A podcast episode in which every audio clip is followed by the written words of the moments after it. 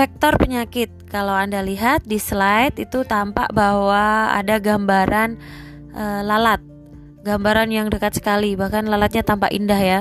Nah, itu lalatnya ternyata dilengkapi oleh rambut-rambut di sekujur tubuhnya. Nah, rambut-rambut inilah yang menjadi salah satu penyebab dia menjadi vektor ya. Kalau Anda lihat lalat itu kan hewan yang menyukai tempat-tempat yang kotor. Beda dengan kupu-kupu. Kupu-kupu menyukai tempat-tempat yang wangi, yang bersih, yang indah. Lalat berbeda. Lalat akan berada di tempat yang ada makanannya. Kemudian dia juga juga ada di tempat sampah sehingga dia bisa mentransfer sesuatu yang ada di tempat sampah ke tempat yang baik yaitu makanan yang baru kita masak misalkan.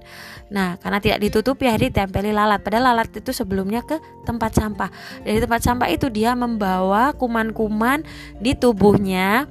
Kemudian sambil mengepakkan sayapnya atau sambil menghisap makanan di makanan yang bersih dia akan mentransfer kumannya.